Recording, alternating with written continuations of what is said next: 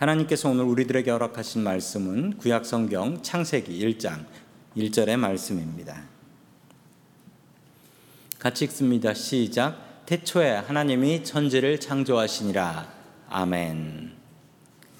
자, 오늘은 사도신경 세 번째 시간이 되겠습니다. 지난 시간에 우리가 전능하신 하나님, 전능하사 천지를 만드신, 거기에 우리 전능하신 하나님을 우리가 고백했습니다. 오늘 고백해야 될 내용들은 무엇일까요? 자, 첫 번째, 하나님께서 우리들에게 주시는 말씀은 하나님은 우리의 창조자시다라는 말씀입니다. 하나님은 우리의 창조자이십니다.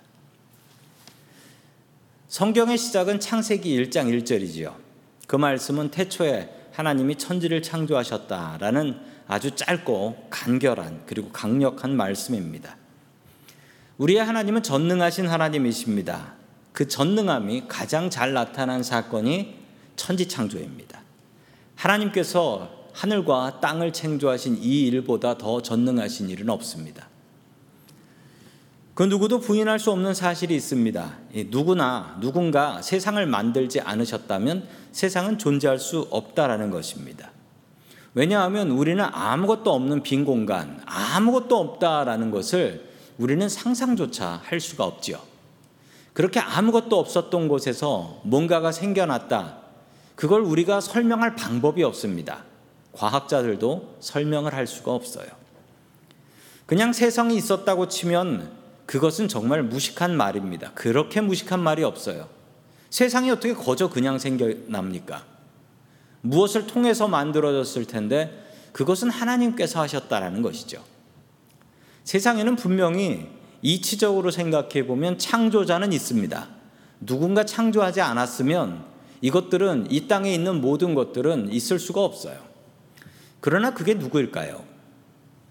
우리는 당연히 그분이 하나님이신 것을 믿습니다. 그런데 세상 사람들은 하나님께서 하늘과 땅을 만드셨다라는 것을 믿지 않지요. 그러면 우리가 논리적으로 생각해보자면 누군가 만들었기 때문에 있는 것이죠. 그렇다면 그 창조자는 누구일까요? 일단 세상의 유명한 종교들을 한번 살펴볼까요? 먼저 불교를 살펴보면 불교에는 창조에 대한 이야기가 그냥 없습니다. 창조에 대한 이야기는 아예 없어요. 그러니까 불교에서 창조자를 찾는 것은 헛수고입니다. 그 다음 이슬람에도 제가 찾아보니까 이슬람에도 이 창조에 대한 이야기는 아예 없더라고요. 그러니까 불교하고 이슬람은 창조자를 찾을 수가 없습니다. 힌두교에 있어요. 창조의 신이 브라흐마라는 신이었는데 알고 계셨나요? 모르셨죠? 그런데 이 신은 좀 문제가 있는데, 이 신은 우주가 시작될 때 연꽃에서 스스로 태어났다라고 하는데 이 신도 없었던 때가 있는 거예요. 누군가에 의해서 이 신도 만들어진 거라는 것이죠. 세상 시작된 후에 나온 거예요. 그러니까 힌두교에도 창조자를 찾을 수가 없어요. 가장 비슷한 창조자를 찾을 수 있는 게 이 바벨론 신화에 나오는 마루둑이라는 신이 있습니다. 신학교 가면 배우는데 이 마루둑이라는 신이 있는데 이 신이 악한 용 한 마리를 잡았대요. 그리고 그 용을 잡아가지고 그 시체로 세상을 창조했다라고 하는데 이 신도 정답은 아닙니다. 왜냐하면 그 전에 있었던 것들에 대한 설명은 전혀 없어요. 그리고 가장 결정적인 것은 이 신을 믿는 사람은 단 한 사람도 없습니다. 그러니까 마루둑도 제외죠. 설마 마루둑이겠어요? 믿는 사람 아무도 없는데 어떻게 마루둑을 믿고 구원을 받겠습니까? 자기 앞가림도 못하는 신이 창조주일 가능성은 없습니다. 우리가 알고 있는 종교, 그리고 알고 있는 신 중에 창조를 유일하게 제대로 설명하고 있는 종교와 신은 우리 기독교의 하나님밖에 없습니다. 그 외의 신들은 그냥 있었다고 칩시다라고 하고 넘어가요. 창세기 1장 1절은 태초에 하나님이 천지를 창조하셨습니다 라는 말씀으로 시작합니다. 세상이 있기 전부터 하나님이 계셨습니다. 창세 전에도 계셨고 앞으로도 계실 영원하신 하나님이십니다. 세상의 질서를 창조하시고 그 질서대로 별들이 움직이게 하신 분도 하나님이십니다. 그래서 우리는 사도신경에서 창조주를 고백하는 것입니다. 전능하사 천지를 만드신 하나님 아버지를 내가 믿사오며 천지를 만드신 하나님, 세상의 주인 되신 하나님을 온전히 믿고 의지할 수 있기를 주의 이름으로 간절히 축원합니다. 아멘. 두 번째 하나님께서 우리들에게 주시는 말씀은 믿음의 시작은 창조다라는 말씀입니다. 창세기의 시작은 창조로부터 시작합니다. 우리의 믿음이 바로 여기서부터 시작하지요. 창조의 하나님을 믿는 것이 우리의 믿음의 시작입니다. 우리의 창조자는 하나님이시라는 것을 우리는 믿음의 눈으로 바라볼 수 있습니다. 자, 우리 창세기 1장 27절의 말씀 같이 봅니다. 시작. 하나님이 자기 형상 곧 하나님의 형상대로 사람을 창조하시되 남자와 여자를 창조하시고. 아멘. 하나님께서는 여섯째 날, 그 마지막 날에 사람을 만드셨습니다. 왜 마지막에 만드셨을까요? 어떤 분들은 이런 이야기도 하셨습니다. 하나님께서 다른 것 만드는 것을 연습하시고 실수하지 않으려고 맨 마지막에 사람을 만드셨다라는 말은 틀린 말입니다.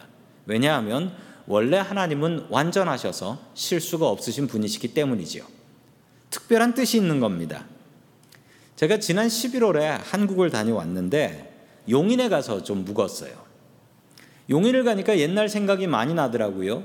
왜냐하면 제가 한국에 있었을 때 섬긴 교회에서 제가 맡았던 구역이 분당, 용인 분당 구역이었습니다. 자, 그래서 용인을 많이 다녔었는데 그제 20년 전이죠. 20년 전 용인은 이랬어요. 논밭이 있고요. 논밭을 쭉 가다 보면 한참 만에 아파트 한 채가 나오고, 또 논밭을 한참 지나가고 나면 아파트 한 채가 나오고 그랬었는데, 그런 모습이 아니에요. 지금은 집들이 가득 차 있고 학교가 있고 병원이 있고 아파트들이 빼곡하게 들어차 있었습니다. 20년 전에 용인으로 처음 이사 가신 분들은 그 용인 아파트를 분양받고 오셨던 분들인데 정말 많이 고생을 하셨어요. 왜냐하면 그때는 학교가 없었습니다. 병원도 없었고. 그런데 지금은 너무 좋은 도시로 발전을 했더라고요. 그러니까 집값도 많이 올랐다라고 자랑들 하시더라고요. 저는 그때 하나님의 뜻을 알았습니다. 사람을 첫째 날에 만들면 안 되는 거였어요. 왜냐하면 첫째 날에 만들면 사람들이 너무 고생해요. 일단 빛이 없죠. 하늘과 땅도 없죠. 그럼 사람들이 너무 고생할 거 아닙니까? 그래서 하나님께서는 우리를 너무나 사랑하셔서, 그래서 하나님께서는 우리를 마지막 날, 여섯째 날에 창조하셨습니다. 하나님께서 우리를 창조하셨습니다. 그런데 그 목적이 다 있었어요. 그 목적은 무엇일까요? 우리가 빗자루질을 하는 빗자루도 목적이 있고, 땀 닦는 수건도 목적이 있습니다. 하물며 사람이 목적도 없이 창조되진 않았을 겁니다. 그 목적은 무엇일까요? 자, 우리 이사야 43장 21절 말씀 같이 봅니다. 시작.